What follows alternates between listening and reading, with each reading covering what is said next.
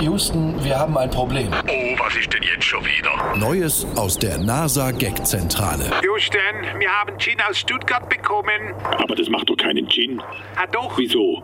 wir hatten eine kurze Gin-Krise, aber die ist jetzt verflogen. Apropos verflogen, don't drink and fly, gell? Nein, es sind ja nur 7 Milliliter Gin. Ah, versteh, ist ein schwäbischer Gin. Wieso? Die geben halt nicht mehr raus, die Endeklemmer. Nein, der Gin ist nur für wissenschaftliche Zwecke. Wie das? Wir schmieren damit unsere Apparate ein und gucken, ob sie damit besser funktionieren. Im Ernst? Nein, im Weltraum. Wir haben jetzt bereits ein paar Tropfen ins Hydrauliksteuergerät gegeben. Und? Einwandfrei. Wahnsinn. Und was machen wir jetzt? Jetzt kippen wir gerade ganze Dose Whisky Cola ins Funkgerät. Hallo? Hallo? Säcke.